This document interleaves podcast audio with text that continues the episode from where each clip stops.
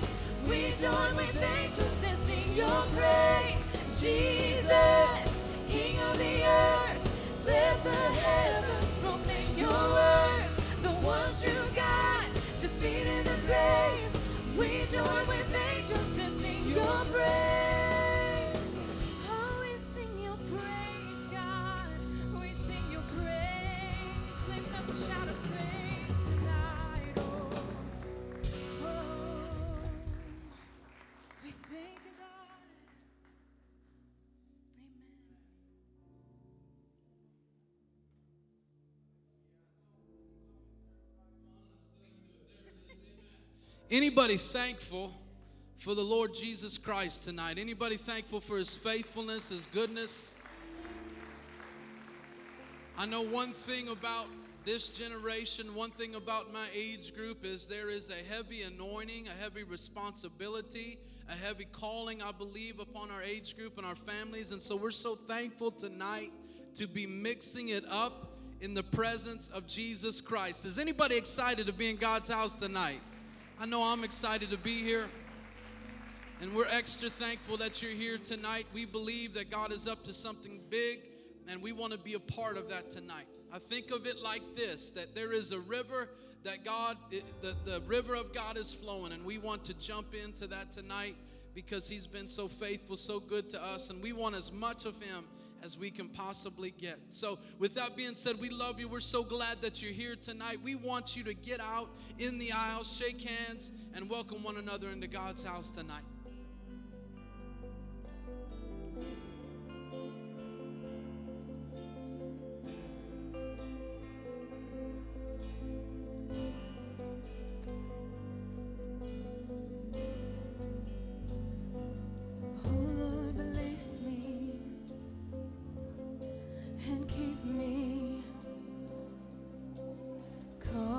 your face.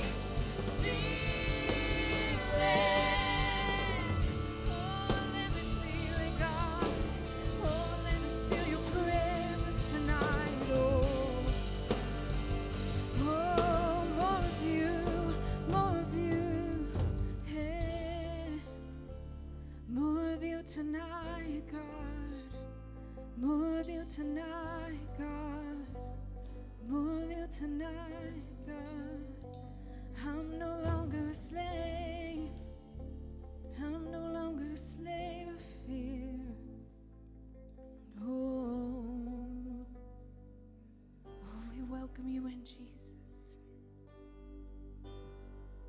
Thank you, God, for what you're going to do tonight, Lord.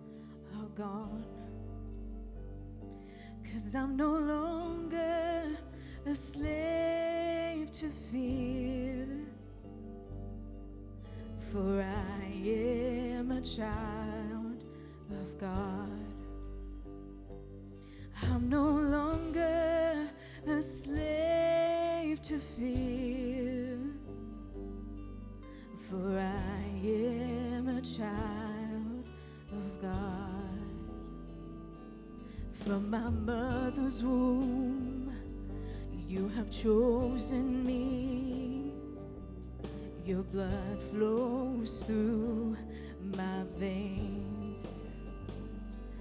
I've been born again into a family.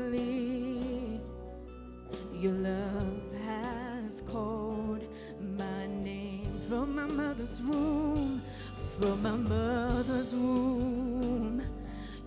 chosen me. Your love has called my name. Oh, I've been born again into a family. Your blood flows through my veins. I'm no longer, I'm no longer.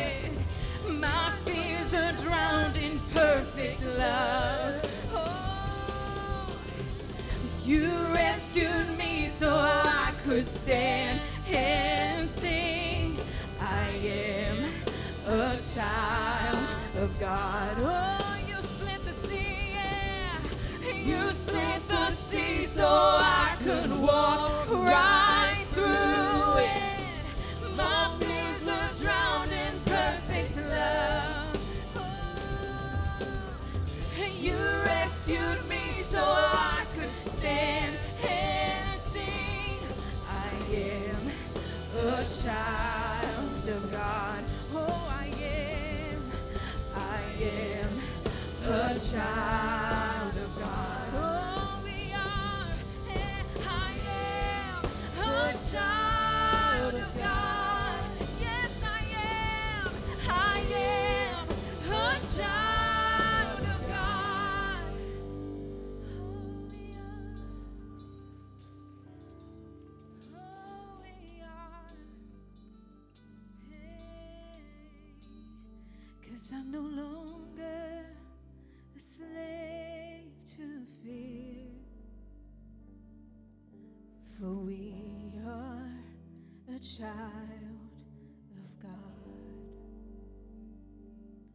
I'm no longer a slave to fear.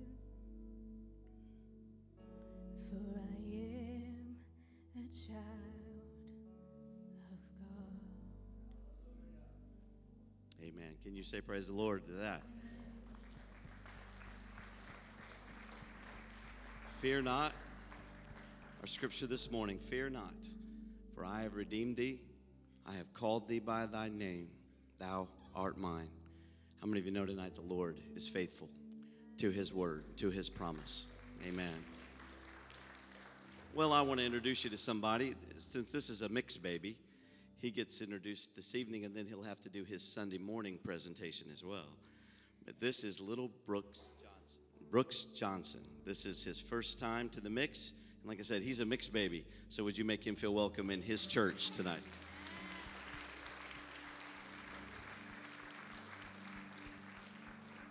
This is Tyler and Brittany's little baby, and this is his first time to be in service tonight. You picked a good night. He loves me, by the way. If you don't know this, this is my great nephew. So he calls me Grand Uncle Ray.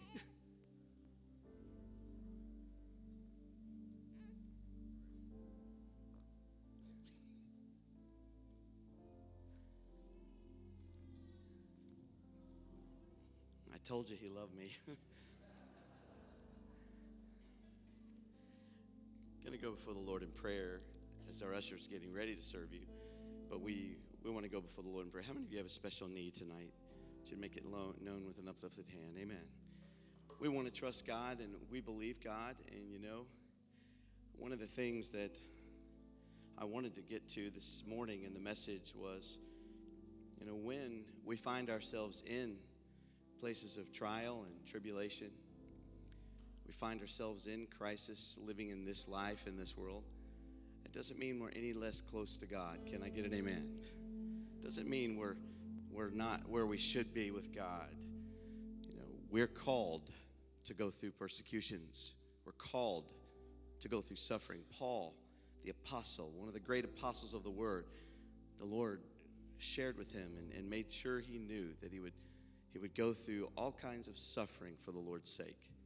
And uh, it's important that we know when we go through trial or we go through tribulation that that's just part of this world. But Jesus said, Be of good cheer, for I have overcome the world. And be sure you will have tribulation. But He wanted us to have confidence in Him. Amen? So we have confidence tonight. Confidence that whatever it is that you're going through, whatever it is you're praying about, that God is a God of His Word. And He promises to bring us out. And so we're going to pray over those needs right now. Would you help me? Let's pray and let's please remember the three families that we're praying for um, this week that will be having memorial services. I want to remember the Virgil Lambergy family, the Linda Robinson family, and the Ann Williman family. Let's remember them tonight. Let's pray. Father, as we come before you, Lord, we are confident in our faith, assured, Lord, that you are a God of your word and your promise.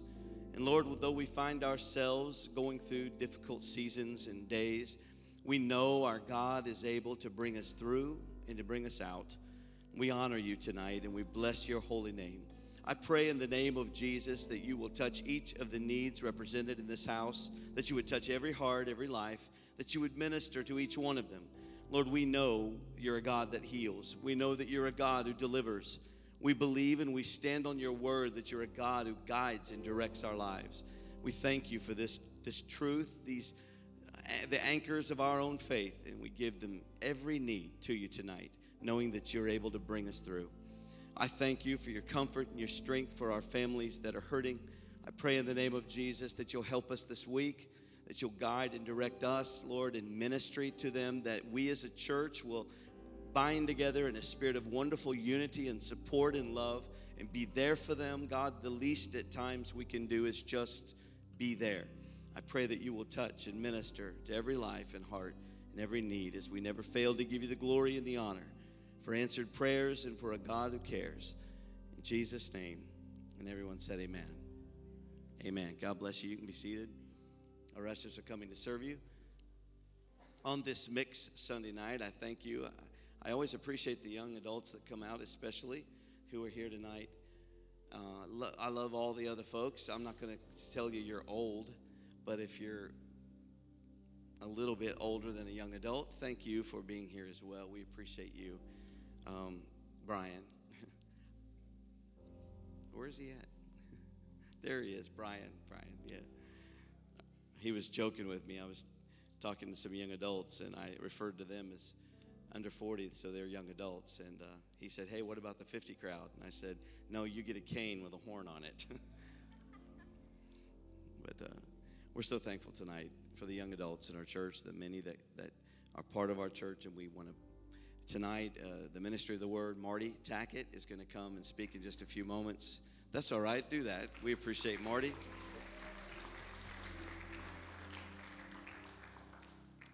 It's a good man, got a good word for us tonight. So we're going to have that and, and pray for us this week.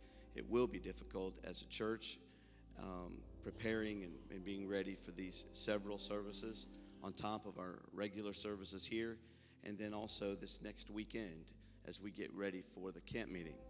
Uh, we'll be hosting the uh, Southern Ohio camp meeting uh, starting Sunday evening, Monday, Tuesday. Uh, Monday and Tuesday at 7 o'clock. Guest speakers are going to be coming in from out of the state. Plus, we'll be hearing from our new bishop, uh, Les Higgins. He'll be speaking right here in the sanctuary. So we're excited. We're also, you know, a little nervous because we're wanting to get this area over here opened up for our guests so that we can host them in the best possible way. So, if you, as Richard pointed out this morning, if you have extra hands and a little extra time this week, we would love to invite you by to help uh, put things together, maybe if you're a little uh, able to, to read directions, you can put a couple of pieces of furniture together, or you can uh, help us with uh, what we're trying to get accomplished and done. So we'll thank you for any, uh, any day that you're able to come by and help. So God bless you. Uh, thank you for your gifts tonight. Thank you for being faithful in your gifts to the Lord. Let's pray. Father, we come to you again, we thank you that you bless your people. That, Lord, they understand the power of giving. Lord, we give tonight because we are blessed and because we understand the way the, ec- the economy works for your kingdom. Lord, you said that you love a cheerful giver. You've said that it's impossible to outgive you. That, Lord, those who give, it'll be given back to them. So we thank you for the gifts tonight, knowing that it's an investment in the work you're doing around the world, and we want to be a part of that. We thank you tonight and pray that all is run through the filter of your will and your purposes. In Jesus' name, amen. Micah 4:13 On your feet, daughter of Zion, be threshed of chaff, be redefined of dross. I'm remaking you into a people invincible. I don't know about you, but for many years I was someone invisible. But God did not create us to be invisible. He has created us to be invincible. When storms come, when trials come, when loss comes, my prayer is going to be louder and my praise is going to be louder. So tonight, God, I pray that you pour your spirit out, God. Come to our rescue tonight, Lord.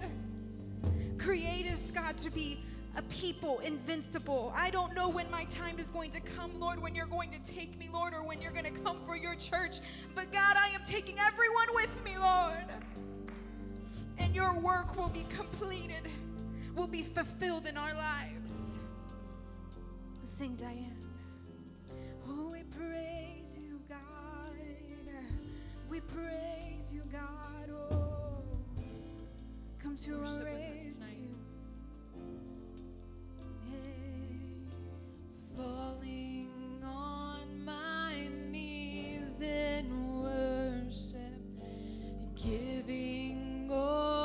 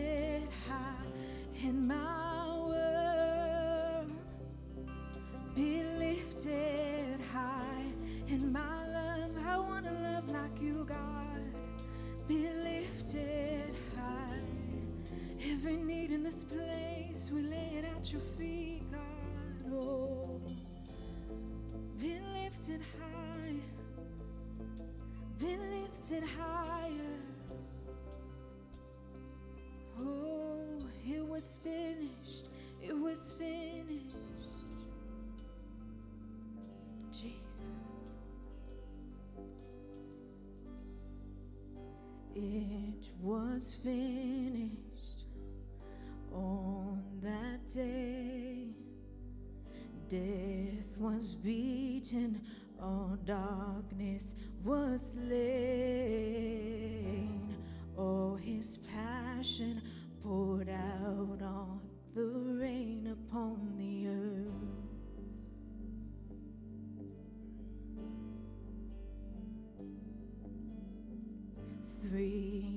buried, they came to mourn. The stone was rolled away, the veil was torn, for he has risen. He is the King of all the earth. oh, we praise your name. How death. We cry holy and praise in all the earth.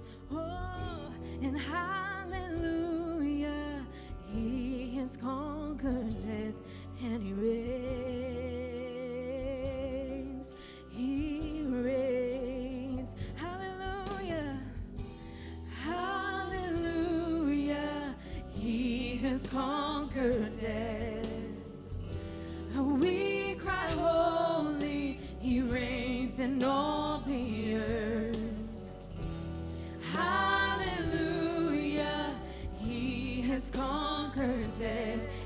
reigns, he reigns. The room was shaken, the wind of God, fire from heaven descended upon.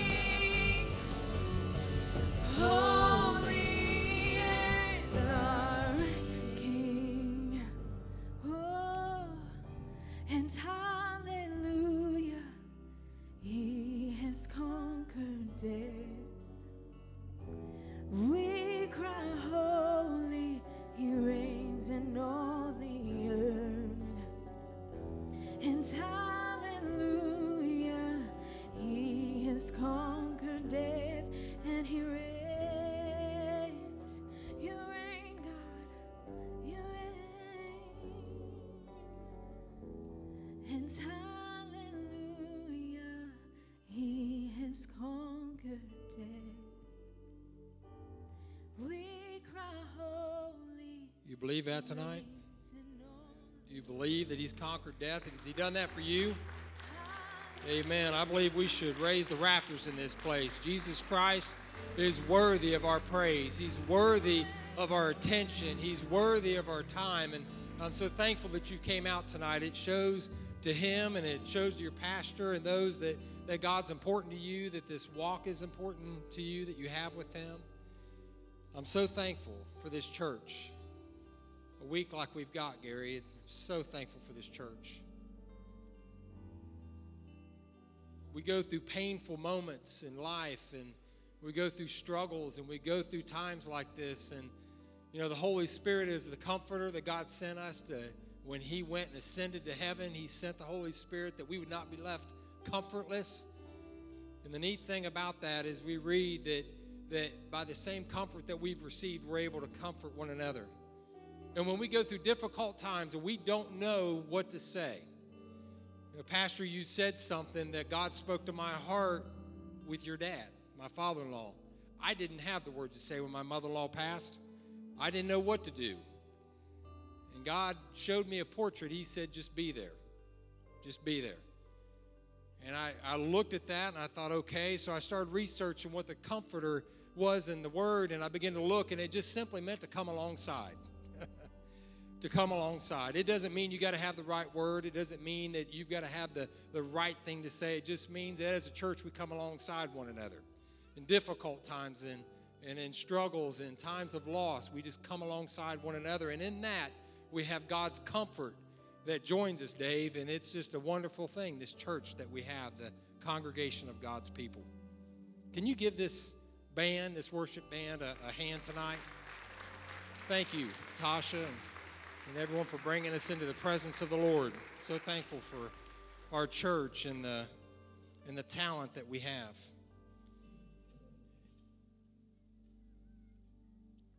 you can go ahead and be seated. I'm going to set this up for a minute. I may have a stand for the reading of the word, but my wife gets on me, and as you can see, I've got a knot on the side of my head. I've been saying it was her all day long. It was a tree branch that actually got me yesterday on my own merit. It was something I caused. But I'll have you all sit down so my, my wife, uh, Angie, doesn't put another knot on the side of my head. No, I'm just teasing. She's going to get me for that now. As I set this up, and I'll let you go ahead and um, look up the scripture that we're going to read tonight, just get prepared for that. It's going to be out of Philippians chapter 3. And uh, we're going to start probably in verse 3 and read down through verse 14. And then also in 2 Corinthians 10 and 13, we'll read that. But, you know, we live in a day of ministry. You know, Brother Russ, we live in a day of ministry. You know, it may not look like it. We look around us and the world is in chaos. People are going their own direction, doing their own thing. it, it is just chaotic.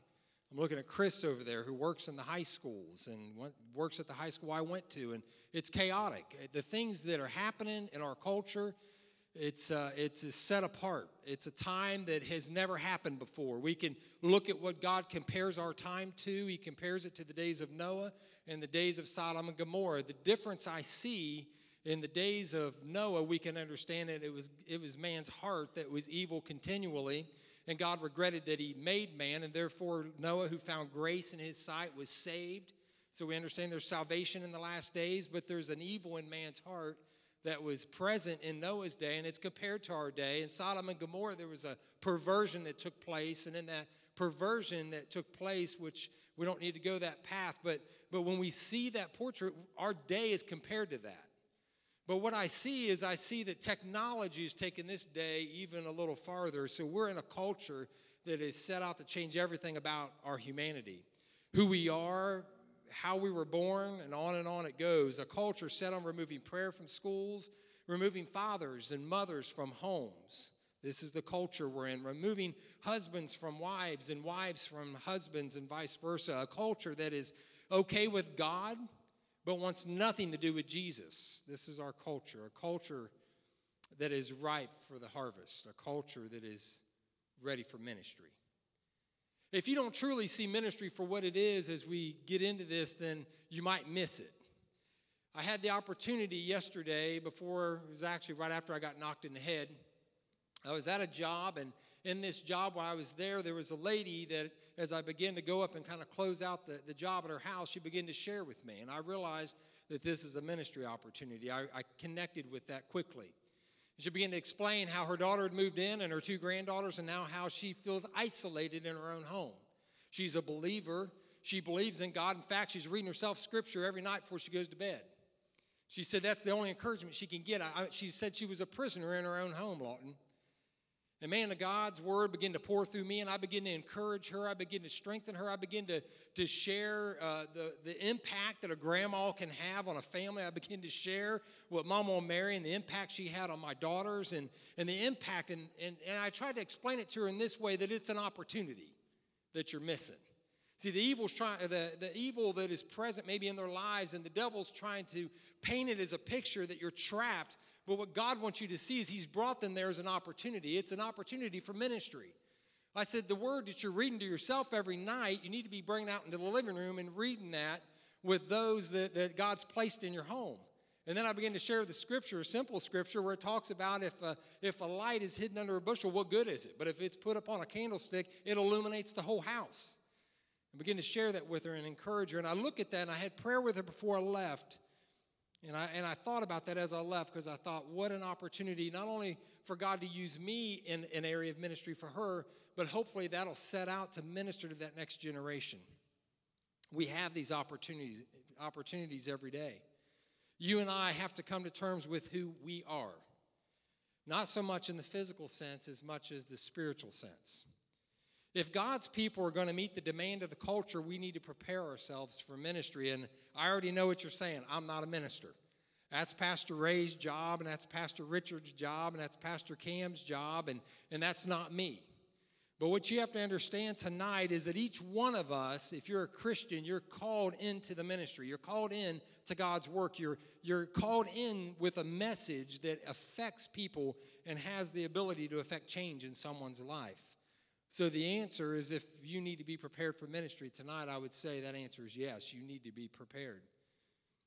I put it this way, you need to be need to prepare yourself for God's work in our day because that's where we're at. Matthew 9, 37, it speaks of this of Jesus is that then he said unto his disciples, The harvest truly is plenteous, but the laborers are few. Pray ye therefore that the Lord of the harvest would send forth laborers into his harvest. Tonight, we're going to look at an individual in the Bible. He tried his best to hit the target of what he thought was God's work, and in the process of time, he came into contact with Jesus, and everything changed.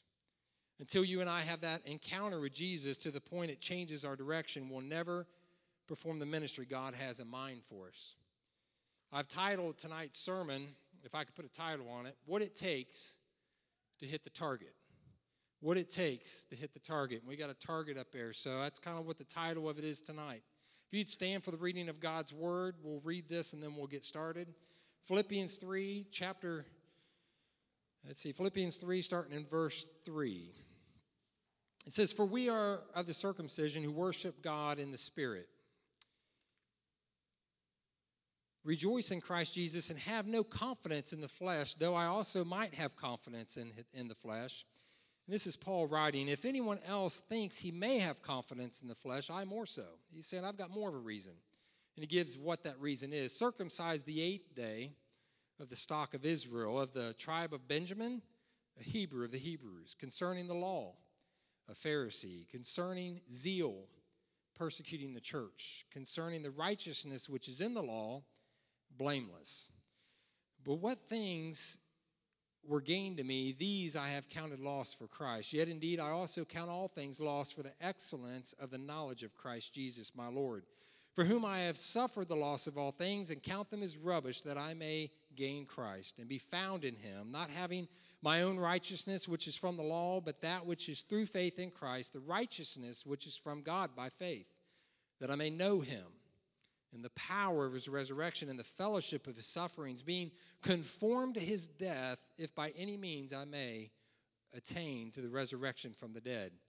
Not that I have already attained or am already perfected, but I press on, that I may lay hold of that for which Christ Jesus also laid hold of me. Brethren, I, I do not count myself to have apprehended, but one thing I do, forgetting those things which are behind and reaching forward to those things which are ahead, I press toward the goal of the prize of the upward call of God in Christ Jesus. And the, sec- the next piece of scripture I want us to look, and we'll unwrap this tonight to apply this, is but we will not boast of those things. This is in 2 Corinthians 10 and 13. But we will not boast of those things without our measure, but according to the measure of the rule which God had distributed to us, a measure to reach even unto you. Dear Heavenly Father, God, I pray over your word tonight. God, I pray that it would be quick and powerful and sharper than any two edged sword. God, that it would pierce into our thoughts and our mind.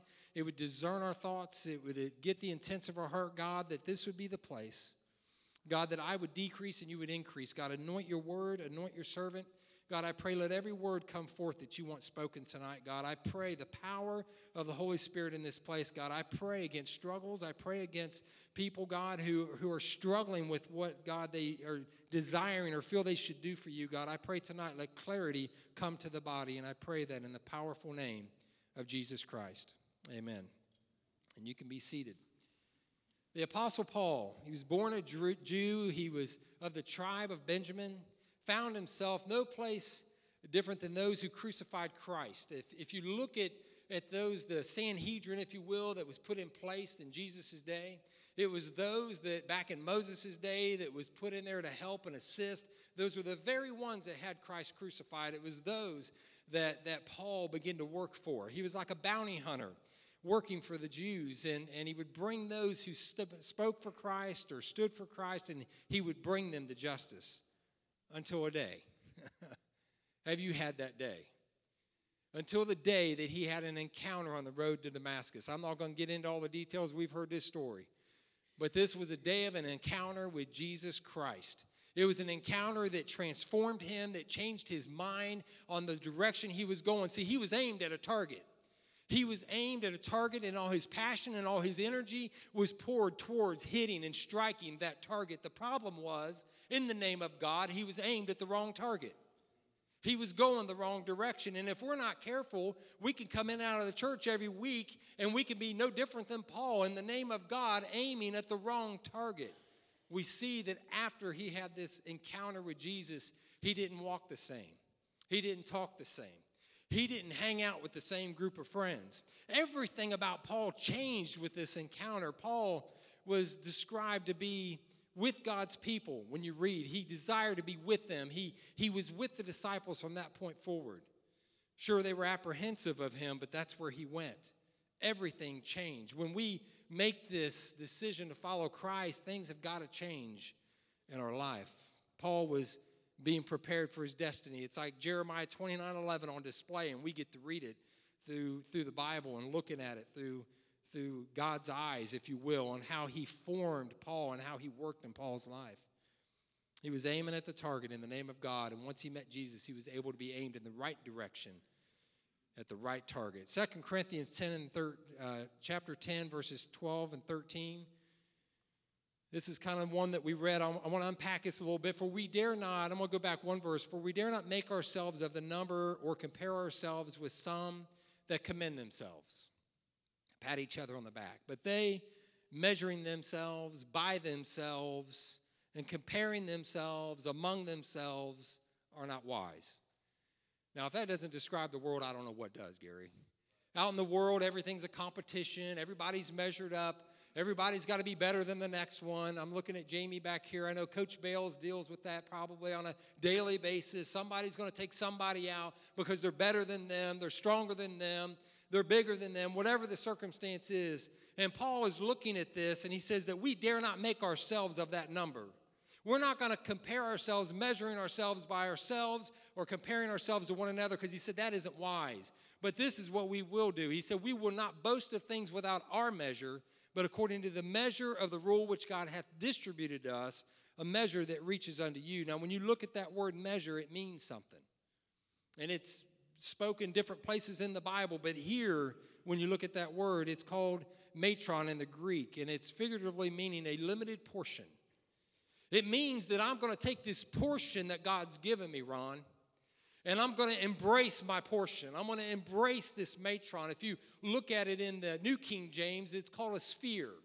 It's like a sphere of influence that I've been given, and, and, and I'm not going to boast beyond that. I'm going to take, Lee, what I have because this is my portion that God gave me, and I'm going to embrace it with everything I got. I'm going to do what God called me to do. But the problem we have in our church, I said this was a day of ministry, and it is. But it's also a day like I've never seen before. It's almost a day where people aren't satisfied with where God's called them. That their only satisfaction they can find is looking into someone else's calling. But see, that's what Paul is saying we're not going to do. He said that's not wise. We're not going to measure ourselves against others or measure ourselves the way the world measures, but we're going to look at what God gave us, and that's going to be our portion. And that portion, he says, is going to reach where God desires for it to reach. You have a matron tonight. Paul knew the importance of allowing God to work with him the measure that God distributed to him. Every one of us has that tonight in this place. Paul understood that he was given that measure, his matron. It's important that we get that. I started thinking about this scripture and how to unpack this and how to how to apply this tonight.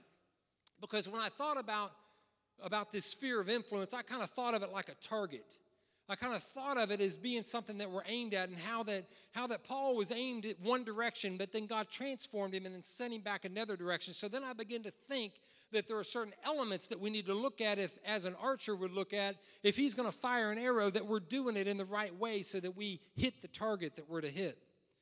And there were several things I found. I'm not much into archery, and if you have a bow and an arrow in this place and you like deer hunting, you could probably help me out with a couple more things that are important. Some of the things I found that were important was our aim is important. I call that attention. Where you place your attention is important. Our stance is important. Our anchor point, if you're going to shoot an arrow, is important. The strength you have is important. I think I've shot a bow one time. I don't know what pound that bow was, Brother Daryl, But I'm telling you what, it hit my biceps so hard. I mean, it was, it, you're strong if you go out with a bow and arrow and you're going to try to take out a deer. I mean, you've got some strength, and we see that strength is important. We see that wind direction, I would call that atmosphere, if you will, in the spiritual sense, is important. So let's talk about aim a little bit and how did Paul handle this portion of aim? Well, we see that he was aimed one direction and God redirected him another direction. So, how did he respond to that through the course of time? I read in Philippians 2 and 16, he said it this way holding forth the word of life, holding it out in front of me, keeping it out in front, that I may rejoice in the day in Christ, that I've not run in vain, neither labored in vain. See, Paul understood that if I'm going to aim right, I got to aim at Christ that whatever he's got for me to do, if I leave him out of it, I'm going to miss the target. But if I aim at him, through him and him in me, it's like John 15 of the true vine working and how we're in him and him and us, that when we aim at him, guess what? We hit that target. And only because not that we're aiming at the target, but that we're aiming at him. He leads us and points us in the direction that we should go. So aiming for Christ and his goals makes the difference. Philippians 3 and 13 he said it, we read it earlier, brethren, I count not myself to have apprehended, but this one thing I do, forgetting those things which are behind, reaching forth into the things which are before, I press toward the mark of the prize of the high calling of God in Christ Jesus. He understood what it was like to keep his attention focused and poised towards the prize of the high calling of Christ Jesus. We have to aim at God's will for our life. Paul knew that he would hit the target when he aimed at Christ, holding forth God's word is the promise of him leading us towards that mark. It's Matthew 6 and 33. Seek him, seek ye first the kingdom of God and his righteousness, and he'll add all these other things unto us. Aiming at Christ will lead us towards our target. The inconsistent stance, I, I call it the stance, making sure you're standing properly. But when I was researching what it what can throw an archer off, it's an inconsistent stance. So, taking our stand is important. How you see yourself and how you see God. We talked about this a little bit, Andrew and Nicole, in Sunday school. But how you see yourself and how you see God will affect how you stand. If you see yourself, Lewis, and, and our weakness and what we lack and what we can't do, guess what? We might miss the target. If we see God and who He is and His strength and His might, and we understand that His thoughts are higher than our thoughts and His ways are higher than our ways, and we begin to study that out and how many millions of light years that, that, that they say that the edge of the universe is from us, and the fact that God is the God of the universe, I'd say His thoughts and His ways are much higher than our thoughts and ways. And we see this in this portrait that taking our stand is important. And we understand what that, what that looks like. In Romans 12 and 3, it says, For I say, through the grace given unto me, to every man that is among you, not to think of himself more highly than he ought to think, but to think soberly, according as God hath dealt to every man, and here's our word again, the measure of faith that matron, that sphere of influence. Don't think anything beyond who you are, beyond what God's called you to do. See, that's how you miss the target. When you begin to think and look beyond what God has called you to do, Ethan, I'm telling you, that's where we miss it. We begin to look at, at what someone else has got going on and what someone else is doing. And before you know it, we're not even having our attention towards the target God's pointed us at, and we're completely missing what God's got for us.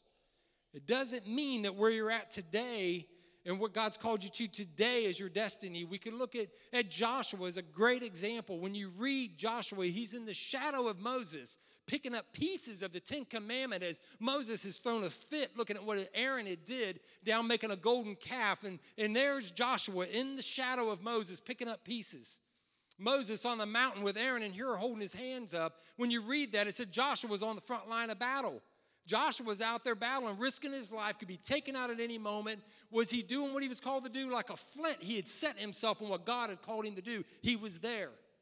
And then there came a day when Moses passed, and what happened?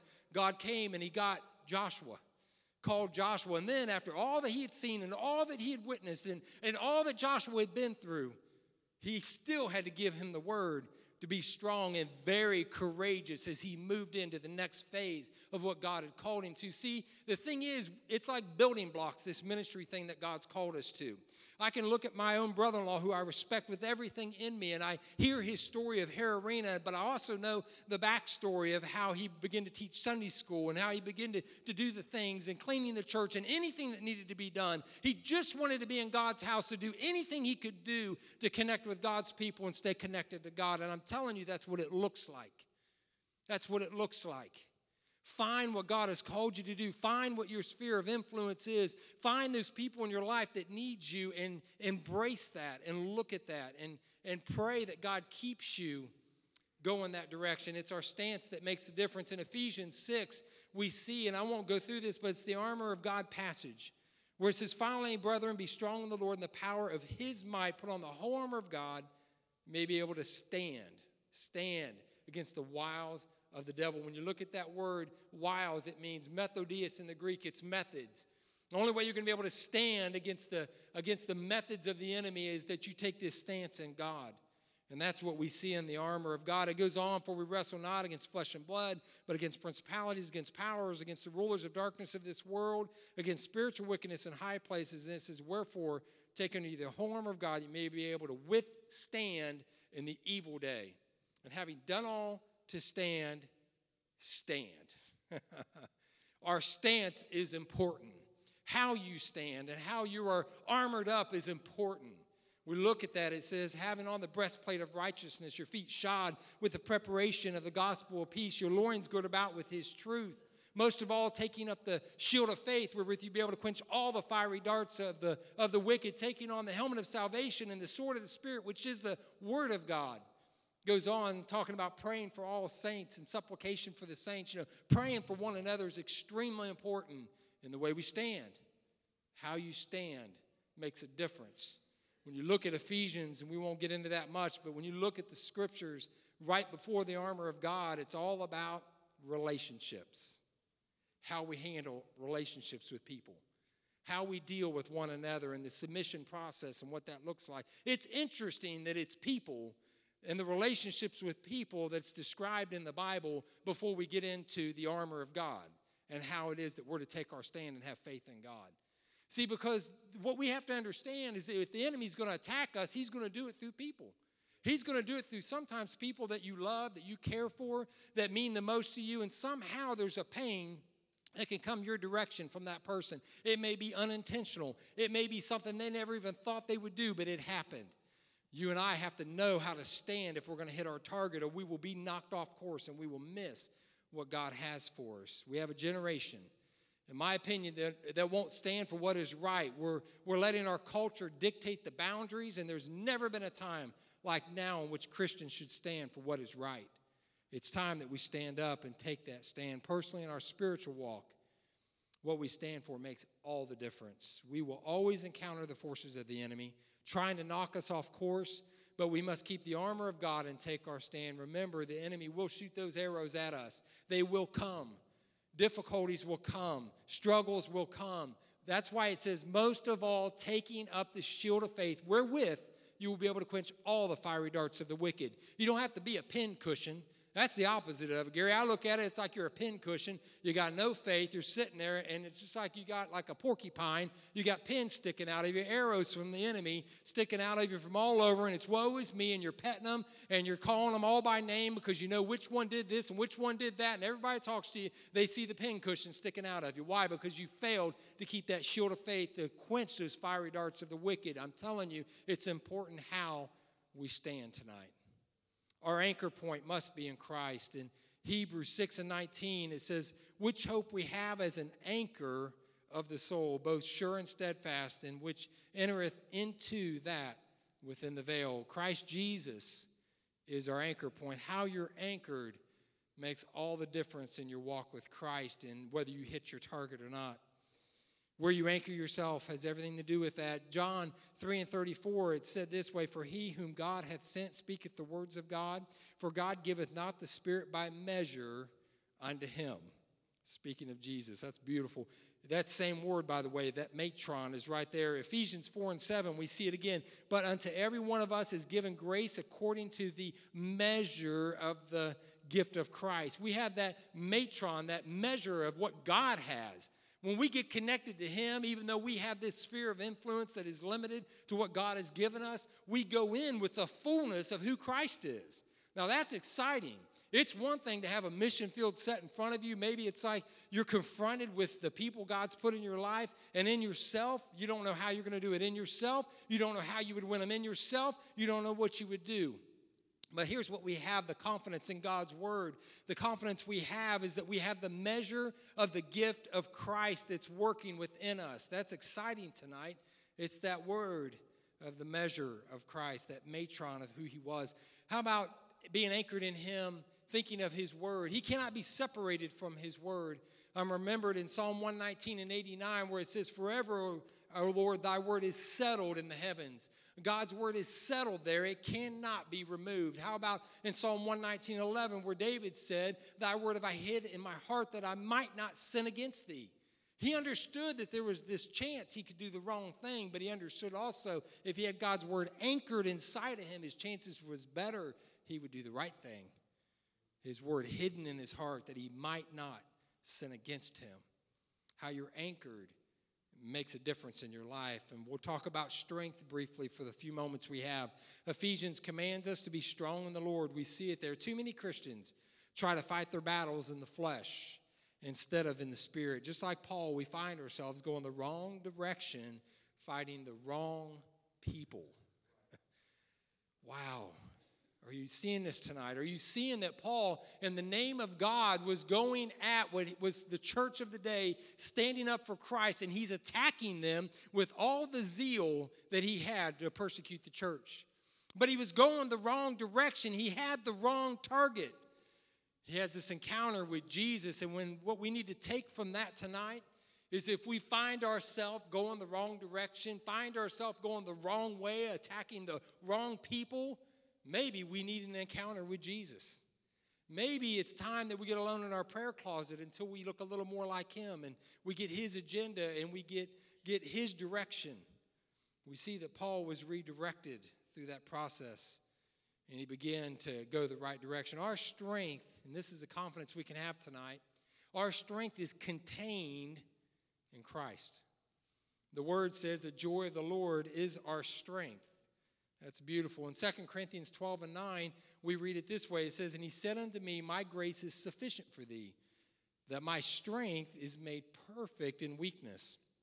Most gladly, therefore, will I rather glorify in my infirmities, that the power of Christ may rest upon me.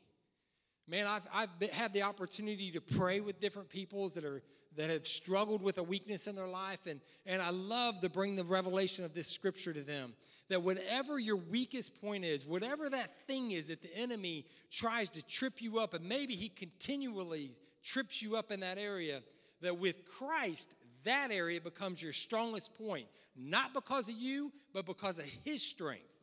Strength is important if we're going to hit the target, but our strength is contained in Christ tonight. Philippians 4 and 13, we see that metron, that word again. It says, Till we all come in the unity. Unity, I love that word of faith and of the knowledge of the Son of God, unto a perfect man, unto the measure of the stature of the fullness of Christ. Until that metron, the stature, the fullness of Christ. That is exciting that when we get connected with one another and, and, and we realize that, that God is our focus, it gets us to that place where not only my fulfillment of my metron and what God's called me to, my measure, it gets connected with Gary's measure, which gets connected to Daryl's measure, and that in itself becomes the fullness of Christ. It becomes the fullness of the church. One of the other struggles that can prevent us from hitting our target is winds. I like to name this one atmosphere. The wind direction can knock us off course and prevent us from hitting our target. For the Christian, this can represent the atmosphere, what we allow or find ourselves in. Now, that is why it's so important what we allow in our ears and our mind, because that ultimately gets down into our heart. What you listen to, what you look at, sooner or later you'll become that. I was thinking of, of in the story, and I believe it was um, it was Lot.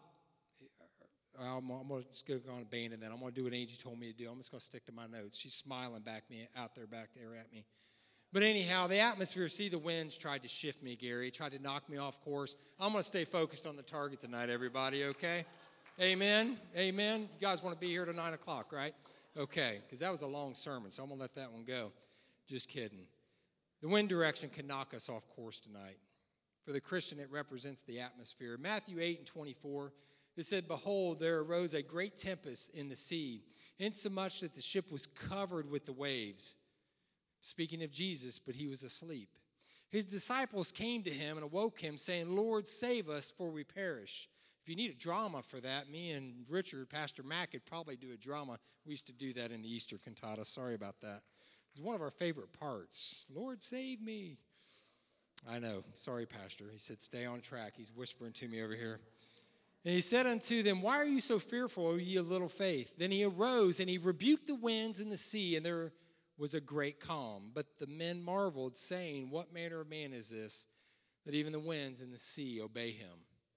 What confidence do we get in that? That no matter what atmosphere we find ourselves in, whatever the winds may try to do. See, the disciples found themselves at a place where the where the sea was rocking that boat and they didn't know what was going to happen and they got to wake Jesus up and they got to tell him that they're about to perish as though he has no idea what's going on. And sometimes that's like us. We go through struggles we go through times where we don't know how we're going to get through it and, and in the process we feel like we got to wake jesus up and tell him and show him what we're dealing with. And i love the fact that jesus gets up and he rebukes the wind and it teaches them something See, they learned something about going into that, that sea that they didn't know before they went into it. After they went into the sea and after the storm had hit them, and that's a lot like us. After we go through the storms of life, we learn something about Him. We learn, just like the disciples here, that the winds and the waves, they obey Him. See, they didn't know that. They didn't understand that before they got into this ship. But after they got out of this boat, and they saw what Jesus was able to do, they realized at that point that the winds and the sea they obey him. Ephesians 6, it talks about this atmospheric struggle. It talks about the principalities against the powers, against the rulers of darkness of this world, against the spiritual wickedness in high places. There's a portrait of that in Daniel where you see that Daniel had prayed, and the angel of the Lord comes to Daniel, and he said, The Lord has heard you at your first request. But when you look in the scripture, it took 20 plus days for the angel to get to him. There's Daniel praying, and it's been 20 plus days before he said his first prayer, but the angel says that God heard you at your first request. However, he said it was the prince of Persia that had restricted me from bringing the answer to you. The answer was there, God had heard it, but there was this struggle that was happening in the atmosphere that was preventing that answer from getting down to where Daniel was. There's a, a confidence that we have tonight in, in this atmosphere that helps us hit the, hit the target tonight. Yes, we may have that enemy. Yes, we may struggle sometimes, and we may not get the answer the day that we pray. But in Ephesians 1 and 20, we have this confidence in God's word. It says, which he had wrought in Christ, speaking of Jesus, he said, when he raised him from the dead and set him at his own right hand in the heavenly places. This is what it says far above all principality and power and might and dominion in every name that is named, not only in this world, but also in that which is to come. See, what you got to understand is the struggle that we have down here, Jesus is set far above that struggle. He is set on his throne at the right hand of authority under God. And right there, I'm telling you, when we pray, we have access, we have an advocate with the Father that takes and makes intercession for us, that we are not alone. And we've got to know that even though the atmosphere, the winds can try to knock us off course, when we aim at Christ, when we find our strength in Him, we're able to deal with the atmosphere that is around us. Some of that we have control over. I, have got to tell you tonight, I, some of that you have control over. What you listen to and who you listen to and, and, and where you go and what you watch. Some of that you have control over. I can't do that for you. Pastor, he can't do that for you. Some of that you've got to do for yourself. God has a calling for each one of us tonight. If we'd make our way up to the music, I'm going to try to bring this to a close. He has a calling for each one of us tonight. There's a work that only you can do. Matthew 6 and 33, I believe, holds the location for what that is. Seek ye first the kingdom of God and his righteousness, and he'll add all of these other things unto you. When we seek Christ and his righteousness, he leads us into what he has for us. And I don't know what that looks like. I can't tell you, Stephanie, what that looks like for all of us. It's all different, Jill. It's all different. God has a work, He has a sphere of influence for you. There's one thing that, that happens in your local church, and that's a ministry that you do here, whether it's being a greeter, whether we were asking for volunteers. Uh, the last number I heard, it's huge how many people we need. But that's okay because it's God's work, and God will call those, and He will equip those He calls, and we will have what we need. We'll have the greeters, we'll have the ushers, we'll have the singers, we'll have the choir members. Gary, it's okay, it's in God's hand, it's on God's agenda. But I'm telling you tonight that if you're not connected, or maybe you're at a place where you're struggling with that tonight, and, and maybe you were once had a thought, or maybe a word spoken over you, and maybe you've been involved in a ministry before found yourself stepping away from that, or maybe it's a you're like a Joshua, where maybe you were there picking up the pieces of a ministry for someone else, and God's calling you to a new phase, something new that He wants you to do. I know this that God will cause all things to work together for the good, to them that love Him, to them that are called according to His purpose. And I can tell you that this church needs you. This church needs you at a time like this where we're struggling with the deaths that are happening in our church, that's one thing. But some men hung out in our Sunday school room and and we were broken about what's happened, Pastor Ray. We were broken and we were looking at each other and and one of them spoke to me and he said, You know, it's like the pillars. I think it was Andrew. He said, It's like the pillars are literally being knocked out from underneath the church. And we begin to challenge each other with the thought that even though that may seem like it, because I'm going to tell you right now, I dreamt last night about Virgil Ambergy. He was in my dream last night. I loved Virgil Ambergy. I would look for moments sometimes before church, and I would go and I'd sit and I'd talk with Virgil. I had no idea what was ahead of Virgil. I had no idea. I just know that I loved the man and I respected him. I got an opportunity, John Weaver, to serve on council with him, and I, I count it probably one of the highest privileges of anything I've ever done in my life, of, of anything in my sphere of influence I've had an opportunity to do. I feel part of that was serving with Virgil Ambergy. I love that man. And so God may have something for you tonight. I don't know what that looks like, but I know that our sphere of influence is something very specific for each one of us. And this is what Isaiah says in Isaiah 49 and 1. If you'd stand to your feet. I want to read this and, and challenge us before we go to the Lord in prayer. It says this in Isaiah Listen, O isles, unto me, and hearken, you people from afar. The Lord hath called me from the womb, from the bowels of my mother hath he made mention of my name. He hath made my mouth like a sharp sword, in the shadow of his hand hath he hid me, made me a polished shaft and his quiver hath hid me, and said unto me, Thou art my servant, O Israel, in whom I will be glorified. Pastor Debbie, it reminded me of when me and Angie had left the potter's house. It was a difficult time for me and Angie. God had let us out. We knew it. Tough season. Pastor Darrell, I know you're struggling at times. Those seasons can be difficult because we love those people that God's calling us away from. And in that process, Angie looked at me one day, my wife, and said, where do we go from here? What do we do now? And I said, It's okay. It's the same thing that we did when we were there because it's never about us, it's always about Him. So, what we will do is what the Word says we will go from glory to glory to glory to glory. So, wherever we get, we're going to get there and we're going to give Him glory because that's what our job is. And that's our job tonight as the church. Amen. Amen. With every head bowed and every eye closed, I want to challenge your heart right now. I just want you to close your eyes as I challenge you tonight. I want to challenge you that God has been preparing you before your birth for this moment. We read in the scripture that His hand has hid you and made you, He's fashioned you and formed you uh, and made a polished shaft. The Master's hand crafting you and polishing you for the right moment. Some of us in this place tonight are right there. We're in the polishing process, and like Paul, God is working the flesh and the world out of your life, and He's preparing you for His ministry. He's polishing you and preparing you. You have read, you have prayed, you have fasted, spent time with God, and you thought it was just devotion time.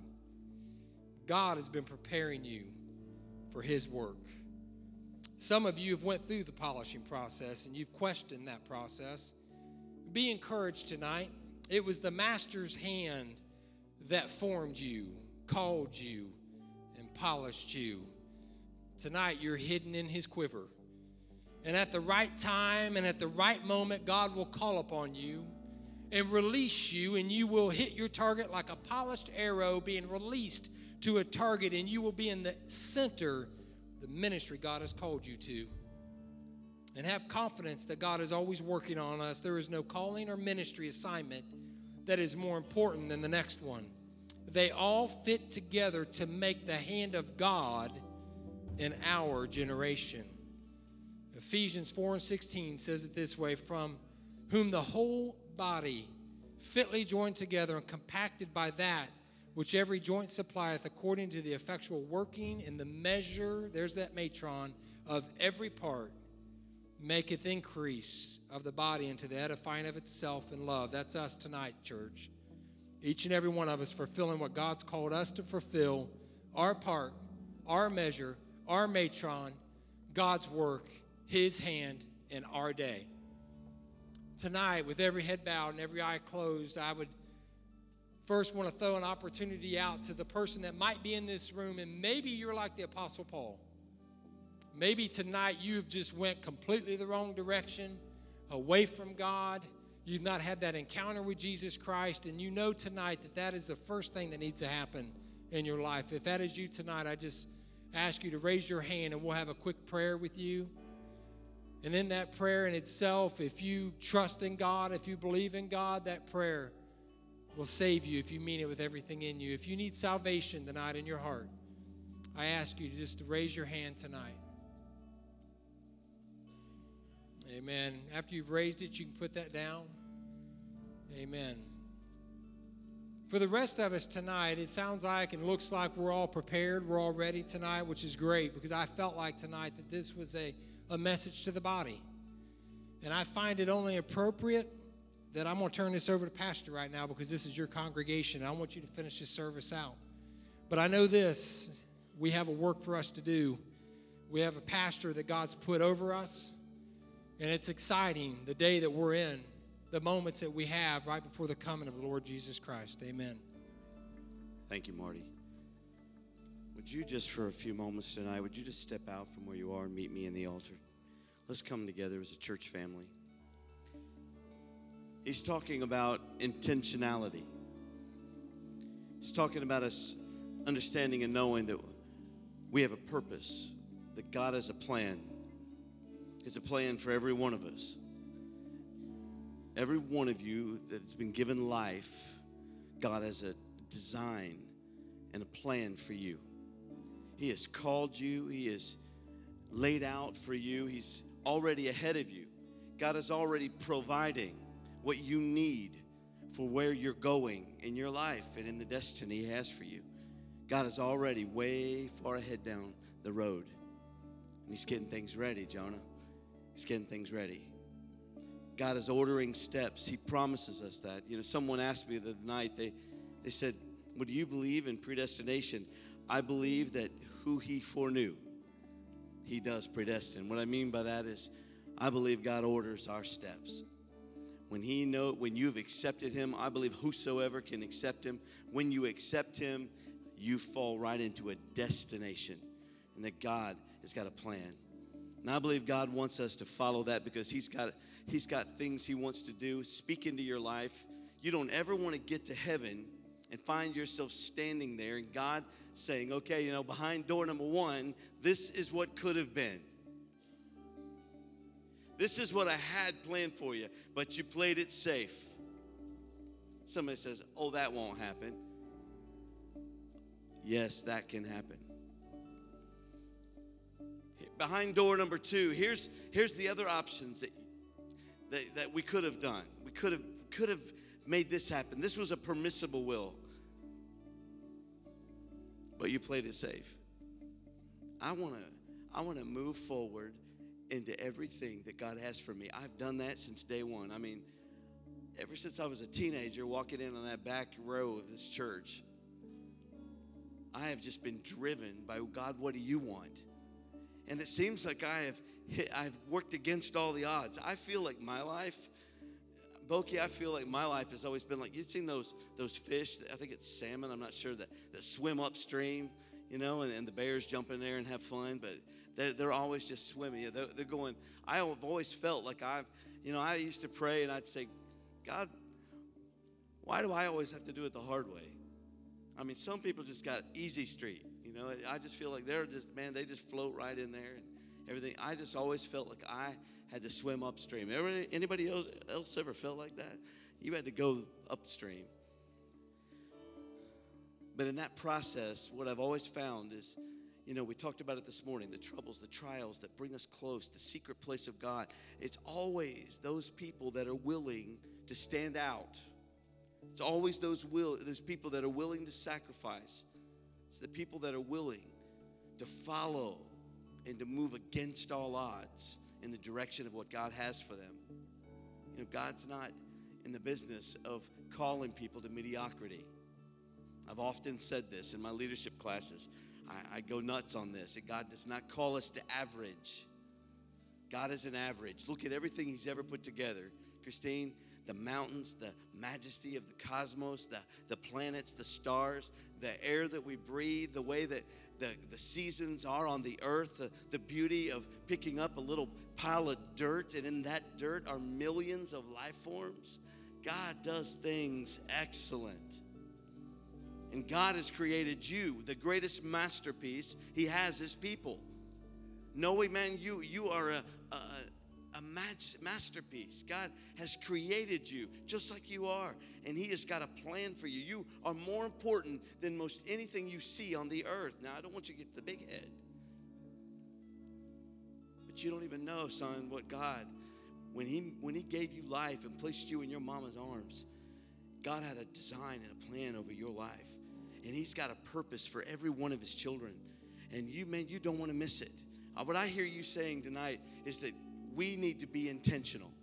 We need to say we're not going to stand for just idle living. We're not going to be detoured by stuff, the, the flesh, the arm of the flesh that keeps us weak. We're not going to settle for just being average and barely making it. I don't want to get to heaven and find that there was a lot more that God would have had for me if I just would have risked a little bit, if I just would have stepped out in faith a little bit. God wants some people tonight to step out on nothing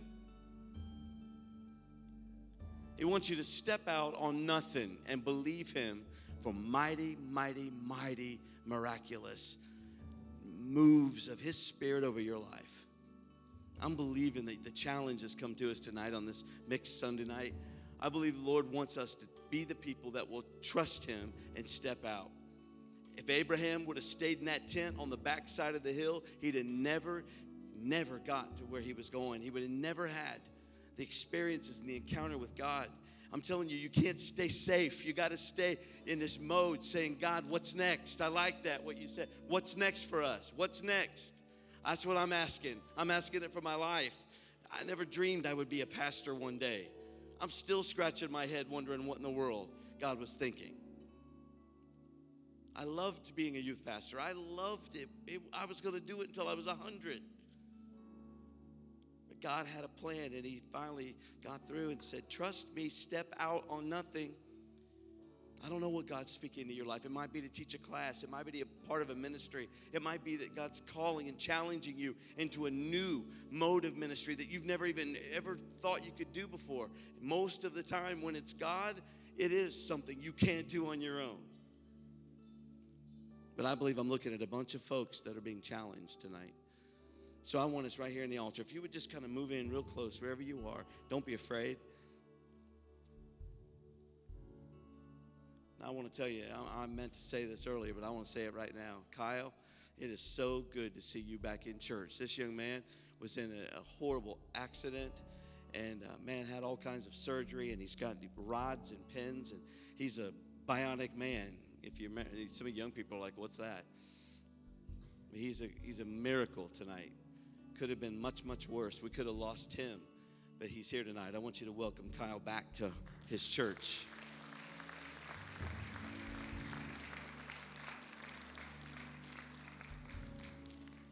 God's got a purpose for you. God's got a purpose for you. Circumstances try to take you out, but God's got his hand on your life. It's the same for every one of us. Let me guarantee you something. You know, God's bigger. God's bigger than any problem. He's bigger than any challenge. He's bigger than any tribulation. God don't God don't sit back and go, well, you know, there just wasn't nobody that, that could help me out, so that fell apart. God don't have failures. Not in what he does.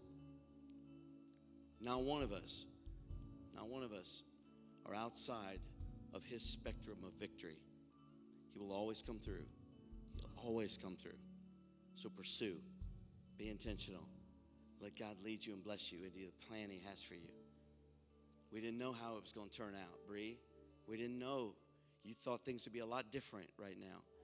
But here you are on a Sunday night, and you're in God's house, and you're saying, Okay, God, I trust you with what's happened in my life. What's next? And I believe God has a plan, and He's got a purpose. You didn't miss it. You're not going out just going to wander through life in a canoe, just waiting for you know your life to unfold. God's got a plan for you. He's got a plan for every one of us, right? Do you believe that? Say amen. You don't know why you were led here, but thank God you are. Here you are on the front row, right here, smiling from ear to ear. Everybody who meets you knows you just says you guys are just like part of the family, like you've been here forever. God just knows what He's doing. He knows what He's doing with you. I said He knows what He's doing with you. Amen. I want you to just reach up and put a connection, connecting hand on somebody's shoulder close by. Pray for your brothers and your sisters, and let's pray tonight. Let's believe the Lord for a touch over every heart and life. We receive the challenge, Lord. We come together as a body of Christ, as a church. I thank you for these that are here on Sunday night. I pray that you will touch and minister, Lord, by your Holy Spirit. Touch us together, Lord. We believe you. We're standing on the edge of the river, and God, we're looking at the waters and we're going, How in the world do we get to the other side? But Lord, we know that all we need to do is step in. And as we do that and trust you, the miracle begins. And Lord, you begin taking us on a journey we can't do and can't be, can't even conquer on our own in our own strength. But Lord, we trust you tonight. I pray for husbands and wives. I pray for families. I pray, God, for ministers. I pray for your work to be done. The people that are still waiting out there in the streets to be touched and their lives changed. I thank you for them because, God, we're being prepared right now, equipped by your Spirit to move in an intentional way into the purpose you have for us. Lord, you preserved this church for 100 years, and we're thankful tonight. We're so thankful for all that you've done. And we know, God, that it is our responsibility at this, at this new century to pick up the torch and to carry it in to the coming of the Lord. And Lord, we do that with boldness. We do that with purpose. We do that, God, determined that we are going to absolutely shine and do the things you've called us to do. And we'll do it in the anointing of your Holy Spirit. And Lord, we will conquer and we will be victorious because that is the plan that you have for all your children. You said we will always triumph in Christ Jesus. And so we bless your name. We honor you tonight. And we move now in intentionality and in purpose into the plan that you have for us. And we thank you tonight for we are empowered for your service. And we glorify you and we give you thanks. And everybody said, Amen. Why don't you give the Lord a great round applause of praise? Amen. Praise God. Don't give a preacher a microphone. Give a preacher a microphone, we'll preach. Amen. God bless you. Thank you for being here tonight. What a beautiful crowd. I love you. You're amazing. Be with us this week. Please support. How many will pray for the families that are hurting? How many of you will pray for your pastoral staff? You know, I love what our sister Joanne said earlier before service. She don't know how much it meant to me. She said, you know, these families are hurting and they're going through what they're going through and it's devastating to them. She said, but as their pastor, you're going through it with each one of them. And that's true. It has been a hurtful time, very, very hurtful time, sad time, very sad. And uh, it's it's tough on all of us because we love them so much. I mean, don't you? You know what I'm saying? It hurts. We love them so much. So let's build one another up. I love what he said, and I would challenge you tonight. Challenge the church. I think the best thing we can do is at each one of these memorials this week. The best thing we can do is just show up. Don't mow the grass. Don't don't lay the, on the couch. Don't sit at home. If you've got a free, if you're able to be there at all, we should just be there. Don't you agree with that? I think we should just be there. So I want you to, oh, I don't matter. I'm not really close to anybody. I just attend church. You matter. You're a face that they see and they love, and they want to know that you care about them. One of the greatest, greatest answers to a question you can be is the question that my staff knows well. I always say to them, let people answer the question. This number one question Do you care about me? You just being present, you sending a card, you sending a Facebook message, or just shaking their hand or hugging their neck. You're sending a message I love you. And that's one of the most important things you can do during a time like we are having now. Amen? How many of you know that's true? Amen. Father, we thank you for tonight. We thank you for the word. I thank you for the message that you have given to Marty to bring to us. Lord, we are thankful. We thank you for your presence and your power that guides and keeps us as a church. Let your work be accomplished through us, your purposes unfold. So we give you honor and glory and thanks for it all. In Christ's name we pray. Amen. So, church is not dismissed, but the church is leaving the building. God bless you.